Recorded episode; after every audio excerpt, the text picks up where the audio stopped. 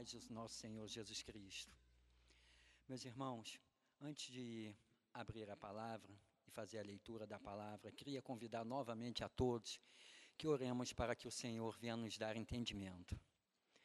Oremos, por favor. Pai querido, Pai amado, perdoe nossos pecados, ó Pai. Somos vasos, Senhor. Precisamos da revelação do Teu Santo Espírito para podermos entender a Tua palavra e principalmente praticá-la, Pai. Tenha misericórdia e age no fundo dos nossos corações, dando entendimento, graça e sabedoria, Pai. Que tudo que venha a ser dito seja de acordo com a Tua santa vontade e que venhamos a entender e a obedecer a Tua santa palavra. É o que nós te pedimos e desde já te agradecemos. Em nome de Jesus. Amém.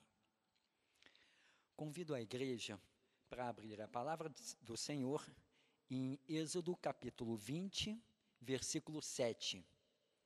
Êxodo capítulo 20, versículo 7. Muito conhecido, acredito até por todos os irmãos. Né? No caso, aqui nós vamos ler com relação ao terceiro mandamento de Deus, é o nosso título de sermão. O terceiro mandamento de Deus, ele é muito abrangente. Nós vamos a- abordar basicamente, a princípio, um aspecto tá? do terceiro mandamento de Deus. Vamos ler ele agora, então. Êxodo, capítulo 20, versículo 7. Não tomarás o nome do Senhor, teu Deus, em vão, porque o Senhor não terá por inocente aquele que tomar o seu nome em vão. Amém, Senhor. Meus irmãos, eu foi feito esse sermão num determinado momento, onde eu observei algumas pessoas até cristãs, dizendo cristãs, e falando o santo nome de Deus. Mas no momento com que eles estavam falando o santo nome de Deus e da forma com que estavam falando, estava sendo dito sem reverência e sem respeito nenhum, nenhum. Isso me incomodou. Vi alguns irmãos, não, não é, não foi ninguém da nossa igreja, não não estou me referindo a ninguém da nossa igreja, mas pessoas cristãs, ditas cristãs, e com uma certa arrogância e a forma com que falava a palavra de Deus, sem o devido respeito da qual ela merece, o santo nome de Deus. Isso, como eu disse, me incomodou, onde eu resolvi estudar a palavra de Deus diante disso. Tá? Essas pessoas, elas diziam muitas vezes que tinham intimidade com Deus. Ah, Deus para mim, Deus é pai, Deus é amigo. E falavam se referindo com certeza a Deus como um pai, que Deus é pai, se referindo a Deus como amigo, que Deus é amigo, só que sem a devida é, reverência ao santo nome de Deus. Eu Fiquei pensando diante disso e eu pude observar, às vezes, para poder acontecer esse tipo de situação, a pessoa vê Deus como um amigo e ela tem outros amigos dela, ou às vezes ela é uma pessoa recém-convertida, tem muitos amigos de bares ou de futebol, e o relacionamento com que elas têm com, com esses tipos de amigo começa a querer ter o mesmo tipo de relacionamento com o Deus Criador. Deus é amigo, mas não de uma forma chula, não de uma forma qualquer. Por outro lado, também Deus é pai, mas às vezes a, re, a, relação com que aquela pessoa teve com o pai dela, ela faz essa mesma, ela tem essa mesma relação com Deus. E também às vezes um relacionamento completamente sem o devido respeito com que o Deus todo-poderoso e amoroso também deve ter. Essas pessoas que diziam que, ah, eu tenho intimidade com Deus, eu posso tratar a Deus, ele é meu amigo, e falando de qualquer jeito. Aí eu pude, aí eu comecei a procurar biblicamente as pessoas que tiveram intimidade com Deus. Qual é, como é que era o relacionamento delas quando elas tinham a intimidade com Deus? E eu convido a igreja para abrir, abrir em Êxodo, capítulo 3, versículo 4 e 5. Êxodo capítulo 3, versículo 4 e 5. Eu vou ler. O Senhor viu que ele se aproximava para observar. E então, do meio da sarça, Deus o chamou: Moisés, Moisés. Eis-me aqui, respondeu ele. Disse, então disse Deus: Não se aproxime, tire as sandálias dos pés, pois o lugar em que você está é terra santa. Então veja bem essa situação. Moisés, quando estava já para receber, ter o contato, de, tendo contato direto com o Santíssimo, com Deus Todo-Poderoso, à medida que ele ia se aproximando do Senhor, Deus já colocou ele logo na posição. Olha, Tire a sandália dos seus pés, que o lugar onde você está é terra santa.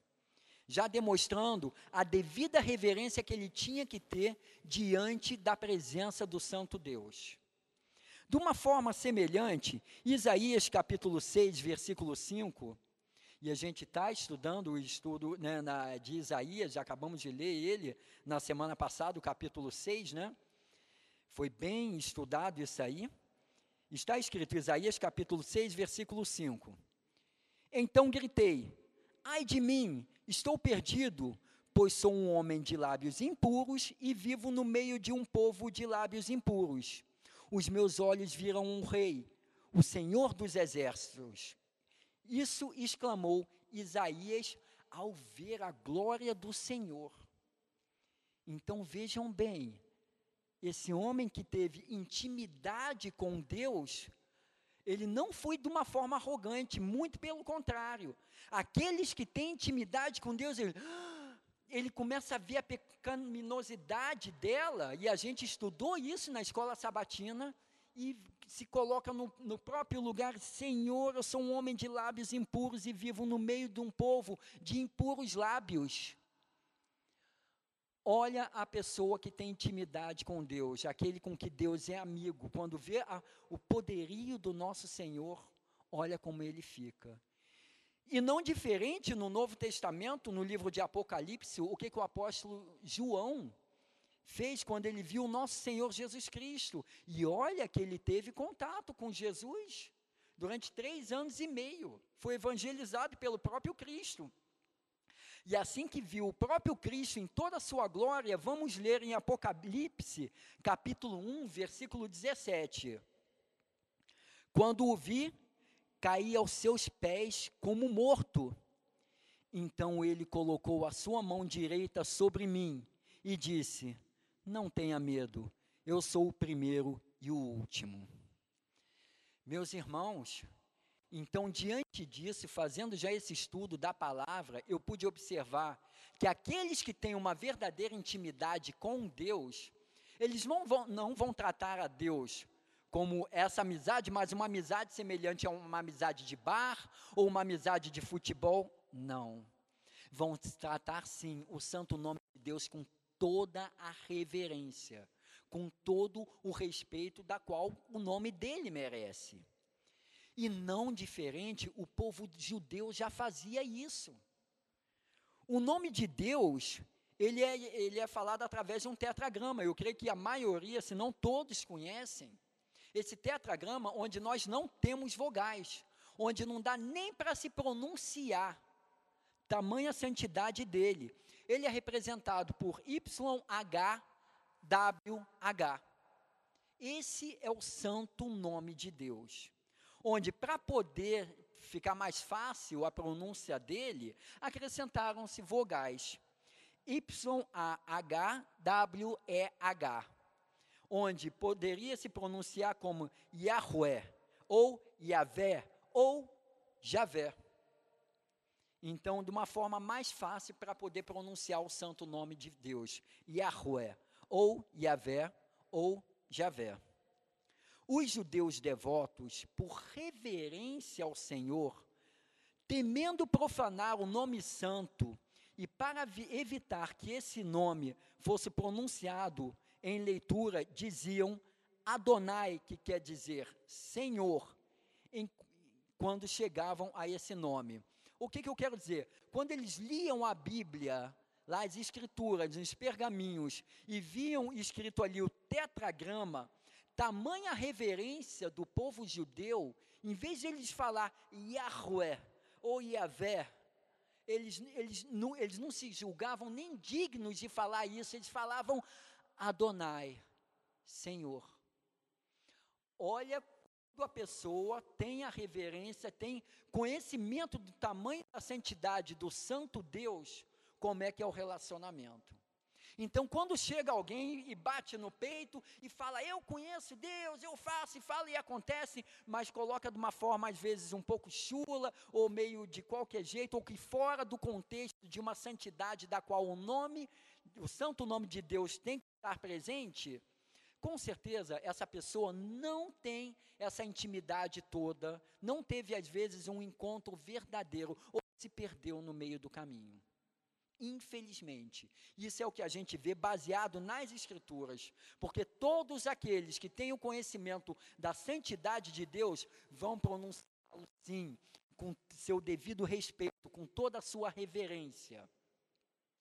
Em muitas traduções ainda, seguem essa prática, trocando o nome Yahvé por Senhor. Tem várias traduções bíblicas isso referente muitas vezes ao Antigo Testamento, que fala Adonai em vez de Senhor na própria Escritura. Né? Onde o nome Yahvé, ele se relaciona, ele quer dizer ser e existir. O nome, não é à toa que Deus, quando fala, eu sou o grande eu sou. O eu sou está falando com você. Então, o próprio nome, o que quer dizer Yahweh? Yahvé, quer dizer ser e existir onde o verbo não significa ser simplesmente existir, mas estar ativamente presente. É como se é que não tem esse termo exatamente no português. É como se estivesse existindo a cada instante, a cada momento presente, a cada, a cada momento sendo. Ele é muito profundo. Yahvé é o Deus o que, que poderia me dizer então? Yahvé é o Deus ativamente presente entre o seu povo. Olha que coisa linda, a referência ao nome de Deus. Então, o ser, o existindo, a cada momento presente no seu povo.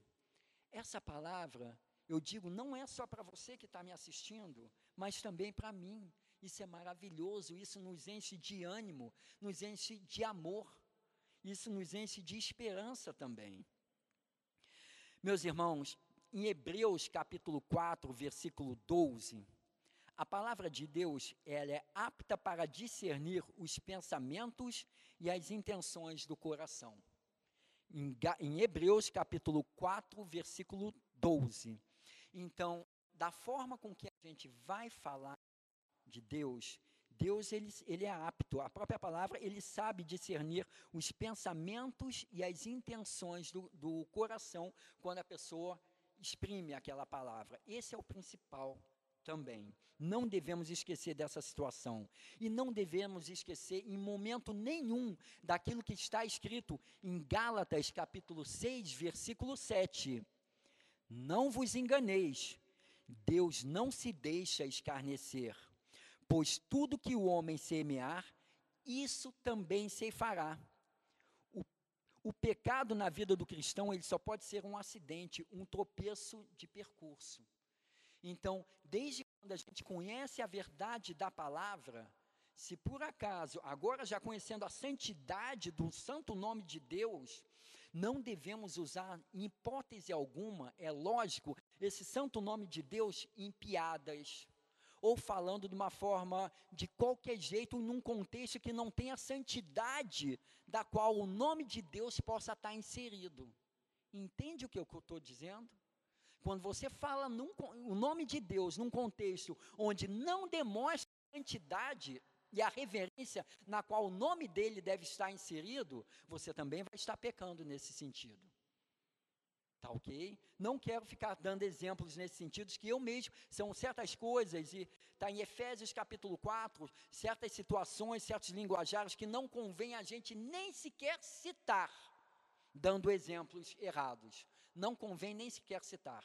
Então, o santo nome de Deus deve estar inserido sempre numa determinada reverência e santidade no assunto e no lugar onde você estiver inserindo ele. Isso é fundamental.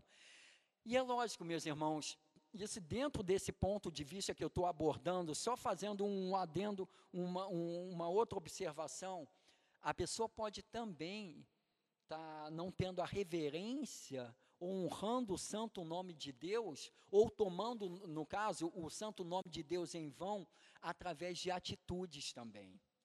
Porque nós, como cristãos, nós carregamos o próprio nome de Cristo. O cristão é aquele que segue as doutrinas de Cristo, que está na palavra de Deus. Então, se por acaso as pessoas nos conhecem como cristãos, e se por acaso nós não temos a atitude como que, que tem que ter o cristão, com certeza nós vamos estar errando também no santo nome de Deus, no, no terceiro mandamento, não dando, não dando a reverência específica a Ele, tomando o santo nome dele em vão. Então, meus irmãos, por favor, dentro do possível, ore e busque ao Senhor. Foge de tudo aquilo que pode te levar a algum engano, ou, ou a você blasfemar, ou a através de atitudes, vir a levar o santo nome de Deus em vão, onde vão falar. E é aquele ali o cristão? E olha só, ah, não quero, não quero, eu não quero esse tipo de cristão, eu não quero esse tipo de coisa para mim, não. Então, as nossas atitudes podem fazer também com que a gente tome o santo nome de Deus em vão. Vamos observar também para isso. Vigiar sempre meus irmãos, em 1 João, capítulo 2, versículo 3 e 4, 3 e 4 está escrito: Sabemos que o conhecemos, se, o, se obedecemos aos seus mandamentos. Aquele que diz, Eu o conheço, mas não obedece aos seus mandamentos, é mentiroso e a verdade não está nele. Então, eu não quero botar mais pesar na vida de cada um, por favor, não é isso. Mas é fundamental que todos nós venhamos a guardar os, os mandamentos do Senhor com todo o nosso entendimento, com todo o nosso coração, com toda a nossa força. E se porventura você ainda erra, meus irmão, meu irmão, peça perdão a Deus. É um processo. Às vezes você é recém-convertido, ou tem determinados vícios, ou erra em determinados mandamentos constantemente. Não que isso justifique. Venha e peça perdão a Deus. Volte para o Senhor. Com relação ao nosso assunto agora, o terceiro mandamento do Senhor, vamos vigiar mais e mais. Se alguém vem falar, ah, eu quero contar uma piada para você, e nessa piada já fala o nome de Deus, você vai ser o primeiro a falar, opa, opa, opa, não quero não, não quero ouvir isso não.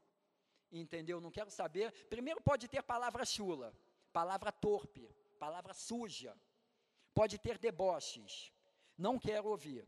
E segundo, porque você está vindo agora com a palavra do santo nome de Deus em vão, não, não, não, não vou aceitar isso. O nome de Deus não pode ser usado em piadas. Aí, ainda que a pessoa venha querer te criticar, mas, por favor, é o momento com que você tem que testemunhar da sua fé do Senhor e repreender sim. Repreenda aquela pessoa. Ou se ela for irrepreensível, não aceite mesmo, você se afasta. Não, eu não quero ouvir isso, não vou, não aceito isso. Entendeu, meus irmãos? Você vai estar dando bom testemunho da sua fé no nosso Senhor Jesus e na sua palavra. Está escrito lá em Êxodo 20, né, repetindo: Não tomarás o nome do Senhor teu Deus em vão, porque o Senhor não terá por inocente aquele que tomar o seu santo nome em vão. Mas, meus irmãos, como eu estava dizendo, eu sei que às vezes é um processo. Tem muita gente que é recém-convertida. Tem muita gente que tem muitos vícios, que sem perceber está falando, às vezes, o santo nome de Deus em vão, em determinadas circunstâncias que ainda não convém que ainda não está de acordo. Começa a vigiar mais isso. Eu vou dar um exemplo, ou melhor, vou, eu estou lembrando aqui de uma passagem que não se refere apenas até o terceiro mandamento, mas como não pode ser qualquer mandamento ou qualquer outra situação, o próprio apóstolo Paulo, quando escreveu o livro aos Romanos, se eu não me engano, ele estava na segunda viagem missionária, quando escreveu o livro aos Romanos e segunda ou terceira no máximo, acho que estava na segunda. Ele escreveu no capítulo 7, versículo 19, ele deixa bem claro: porque não faço o bem que prefiro, mas o mal que não quero, esse faço. Isso no contexto com que ele fala da luta da carne contra o espírito, que ele fala que devemos ser mais espirituais. Então ele deixa bem claro, você que tem ainda dificuldade, olha o que, que o apóstolo Paulo fala, porque não faço o bem que prefiro. Perdão. Mas o mal que não quero, esse faço. Muitas vezes, às vezes, ele, ele, ele errava também, ele é ser humano. Ele pecava também, assim como você, como eu. Não sendo pecadeiro, mas às vezes, sem vigiar, poderia cometer alguns deslizes. Infelizmente. Mas e o que, que aconteceu também? Quando ele escreve aos Efésios, por volta do ano 56 depois de Cristo, isso ele já estava na terceira viagem missionária, foi depois do livro de Romanos. Ele está lá, ele estava em Éfeso, perdão, em 1 Coríntios capítulo 9, versículo 27. Ele estava na terceira vi, é, viagem missionária, ele estava em Éfeso, na cidade de Éfeso, escrevendo aos Coríntios, né? Ele fala o seguinte: mas esmurro o meu corpo e o reduzo à escravidão, para que, tendo pregado aos outros, não venha eu mesmo a ser desqualificado. Olha só a luta com que ele fazia. Ele esmurrava, não precisava ser literalmente, as dificuldades com que ele tinha, dos hábitos que talvez ele tivesse, como, como ele era um fariseu, como ele era um homem da lei, e olha quantos anos ele já tinha de convertido, já na terceira viagem missionária, já tinha sido batizado com o Espírito Santo do Senhor, era um homem cheio do Espírito Santo, cheio da presença de Deus, e ele falava, mas esmurro o meu corpo, meus irmãos, eu e você, devemos a cada vez mais esmurrar o nosso corpo. Repito, não precisa ser fisicamente, mas é no sentido de você não permitir com que o pecado domine. Isso eu falo para você, isso eu falo para mim. Todos nós estamos nisso. E o apóstolo Paulo está junto contigo.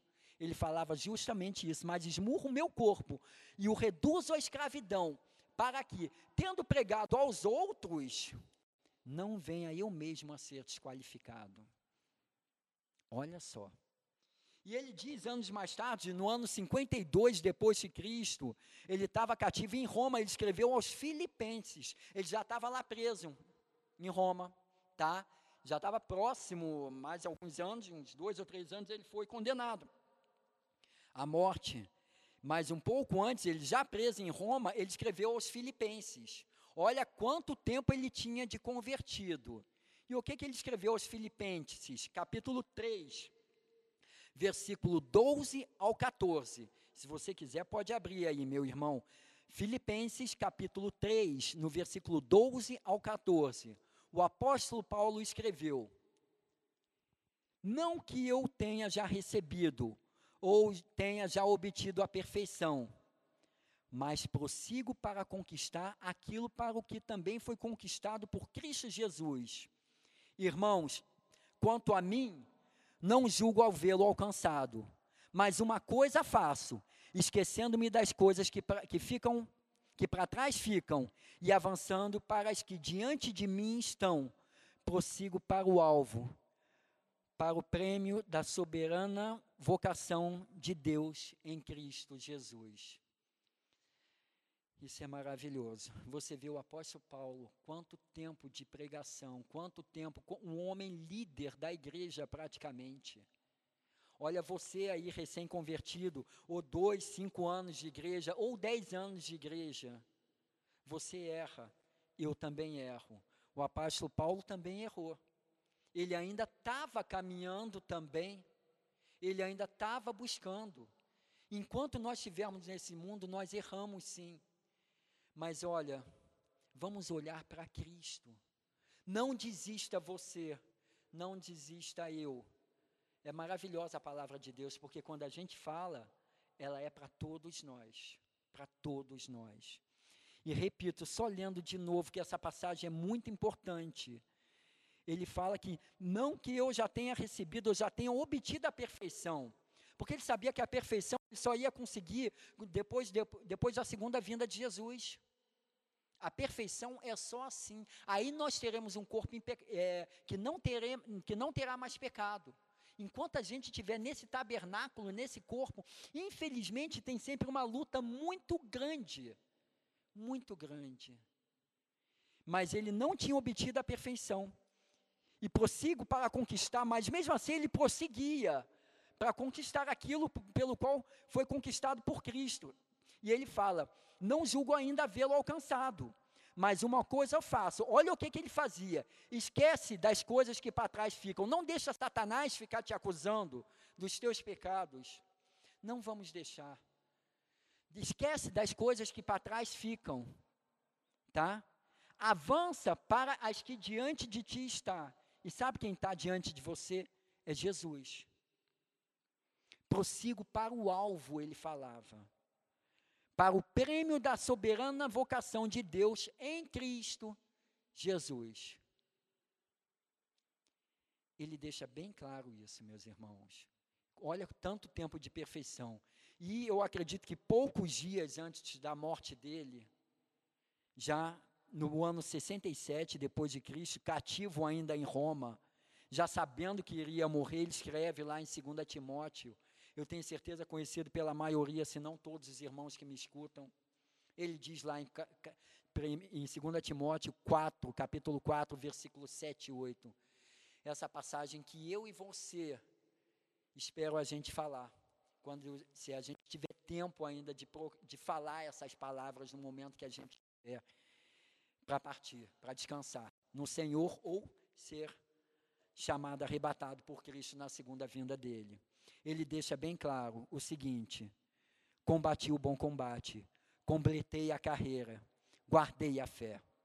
Já agora a coroa da justiça me está guardada, a, a qual o Senhor, reto juiz, me dará naquele dia, e não somente a mim, mas também a todos, todos que amam a sua vinda. Meu irmão, minha irmã, se você ama a vinda de Jesus Cristo, então é para você essa palavra. É para você, tá? Então, esquece das coisas que para trás ficam. Olha do que Jesus Cristo vai dizer para você. Olha o que, que ele diz para você e prossegue para o alvo. Para com que? alguns anos depois, ou no dia que você descansar no Senhor, ou se Jesus voltar antes de nos arrebatar já na segunda vinda, onde encontraremos Ele nos ares, onde os mortos ressuscitarão primeiro e nós, os vivos, nos encontraremos com Ele e iremos, entendeu, ser salvos, podemos, podemos estar tranquilos e, e falar realmente combati o bom combate, completei a carreira e guardei a fé. Isso é maravilhoso. Meus irmãos, se o próprio apóstolo Paulo passou por esse processo, será que é você que vai se condenar ou permitir com que Satanás te condene? Porque você não consegue guardar os dez mandamentos de Deus? Meus irmãos, não é isso que Deus quer para você. Deus quer para você, Deus quer para mim, com que nós te arrependamos do nosso pecado e a todo momento venhamos a buscar a Ele. Meus irmãos, é, eu gosto, eu gosto, eu pedi o pastor Cadu para falar essa referência aqui que eu gostei muito que eu vi ele do, acho que foi no Facebook e eu achei muito interessante. Eu pedi autorização para poder falar em alguns sermões e ele me autorizou, o pastor Cadu. Eu creio que alguns irmãos já devem conhecer. Com relação ao pecado, o pecado é você transgredir qualquer mandamento do Senhor, inclusive o terceiro, é qualquer mandamento. E o pastor Cadu ele comentou interessantíssimo, onde no início o pecado ele é colorido, mas esbota rápido. Parece preencher, mas alimenta um vazio. Promete felicidade e paz, mas entrega angústia, sofrimento, infelicidade e dor. É um laço que não enfeita, mas enforca. É uma corda que não resgata, mas prende você. Será que vale a pena o pecado? A gente tem que sempre pesar isso aí. A gente só vai se dar mal cometendo pecado. Pode parecer bom, mas o que acontece é tudo isso aí. E o principal, perde a salvação. Se não pedir perdão ao nosso Senhor Jesus. Perde a salvação. Se não pedir, se não aceitar Jesus como único Senhor e Salvador. Perde a salvação. Se a gente insistir no pecado e rejeitar aquilo com que Jesus pede a você. Não esqueça, meus irmãos, aprendi isso, me chamou a atenção essa passagem, foi pastor Ivaí. Provérbios 4, 18, eu não esqueço, eu sempre falo isso. Isso guardei no meu coração, que o pastor Ivaí comentou. Mas a vereda dos justos é como a luz da aurora que vai brilhando mais e mais até ser dia perfeito. Todos conhecem isso, eu tenho certeza. E meus irmãos, já já a gente vai para o momento de oração. Mas antes de ir para o momento de oração, eu quero pedir que vocês observem o que está em 1 João capítulo 2, versículo 1. Quem puder abrir, 1 João capítulo 2, versículo 1. Só repetindo o que eu já disse. O apóstolo Paulo falou que esquecendo-me das coisas que para trás ficam e avançando para as que estão diante, diante de mim estão, prossigo para o alvo, para o prêmio da soberana vocação de Deus em Cristo Jesus. Então prossegue para a soberana vocação de Deus em Cristo Jesus. Esquece do teu pecado, pede perdão. E olha o que que fala agora em 1 João, capítulo 2, versículo 1.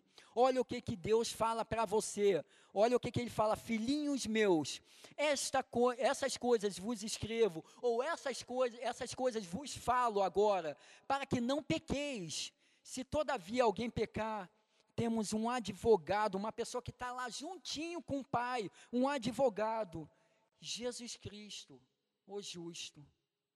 Ele, Ele nos salvou do seu, dos nossos pecados, Ele é a expiação dos nossos pecados. Então, meus irmãos, nós vamos agora para esses cinco minutos de oração, esse segundo momento de cinco minutos de oração. E eu vou pedir para vocês, meus irmãos, durante esse, esse momento de oração, por favor, reflete nisso, filhinhos meus, essas coisas vos escrevo para que não pequeis. Se todavia alguém pecar, temos um advogado junto ao Pai, Jesus Cristo, o justo. Não olhe para o seu pecado, abandone o seu pecado, olhe para Jesus Cristo, o justo, peça agora, durante esse segundo momento de oração agora. Eu vou estar orando aqui, você vai estar orando aí na sua casa, onde quer que você esteja. Abandone os seus pecados, prossegue para o alvo, para com que no final você possa dizer também: combati o bom combate, completei a carreira, guardei a fé. Eis que a coroa da justiça está guardada para mim e para todos os que amam a vinda de Cristo. Medita nisso agora. Se ajoelha aí em casa onde você está. Deus conhece teu coração. Às vezes, se você não pudesse se, se ajoelhar, realmente feche os olhos ou coloque o seu coração diante desse momento e ore para o Senhor agora. É o que eu falo com vocês durante esses cinco minutos e já já a gente volta. Oremos então, meus irmãos. Vamos orar. Meus irmãos, esse momento de oração foi maravilhoso. Que na verdade Jesus mesmo fala: Vinde a mim, vós que estáis cansados, desesperados, que eu vos aliviarei. Então receba agora na sua casa o bálsamo da presença do Santo Espírito do, do, Senhor, meu irmão. Tá? Pode ter certeza que Deus está aí presente com você. Diante disso, nós vamos orar agora. Orar nesse momento, porque Deus é fiel para cumprir a Sua palavra. Por isso nós estamos aqui. Nós cremos nesse Deus maravilhoso e misericordioso. Vamos orar mais um pouco ainda, meus irmãos. Oremos. Pai querido, Pai amado, queremos te louvar e te agradecer, ó Pai, porque tu és bom. O Senhor tem sido um Deus maravilhoso na minha vida e na vida de todos que estão ouvindo essa mensagem, Pai. Senhor, novamente nós clamamos, perdoe os nossos pecados. Venha ser o nosso único Senhor e Salvador de nossas vidas, ó Pai. Age no coração de cada um que se faz presente. Aquele, Pai, todo aquele que pediu misericórdia pelo, pelos pecados, ó Pai, quer te obedecer. Que mesmo que às vezes ainda erra, mas não tem prazer no erro, Pai. Ela não quer errar, ela quer somente te seguir e te obedecer, ó Pai. Continua consertando a vida dessa pessoa. Vai trabalhando na vida dela. Repreende o inimigo que vem trazer engano, dizendo que ela não pode ser aceita, que ela não pode ser salva, dizendo que ela não tem santidade suficiente. Repreendemos o inimigo, Pai. Porque se cremos, é na tua palavra que fala: Vinde a mim, vós que estáis cansados e sobrecarregados, e eu vos aliviarei. Nós cremos nessa tua palavra e nós vamos a ti, realmente pedimos o perdão, Senhor, e na certeza desse perdão nós glorificamos o teu santo nome, ó Pai. Engrandecemos o teu santo nome porque o Senhor é um Deus maravilhoso e bondoso. E diante disso queremos em amor guardarmos os dez mandamentos para glorificarmos o teu santo nome, ó Pai. Senhor, que isso ocorra na vida de cada um que se faz presente e abençoe cada vez a vida de cada um deles, Pai. Em nome de Jesus, amém. E meus irmãos, eu queria só fazer ainda um comentário com vocês com relação à oração, porque afinal, esse é o nosso culto de oração. Uma coisa que eu vou falar para vocês, eu queria que vocês guardassem para o resto da vida. Eu vou repetir isso agora. Uma coisa que vai ser dita agora, pelo amor de Deus, guardem para o resto da sua vida, com relação à necessidade de oração. Eu tenho um irmão meu, cristão, o nome dele é Jauzério. Eu gosto muito dele, é um irmão que busca o Senhor, tem buscado o Senhor.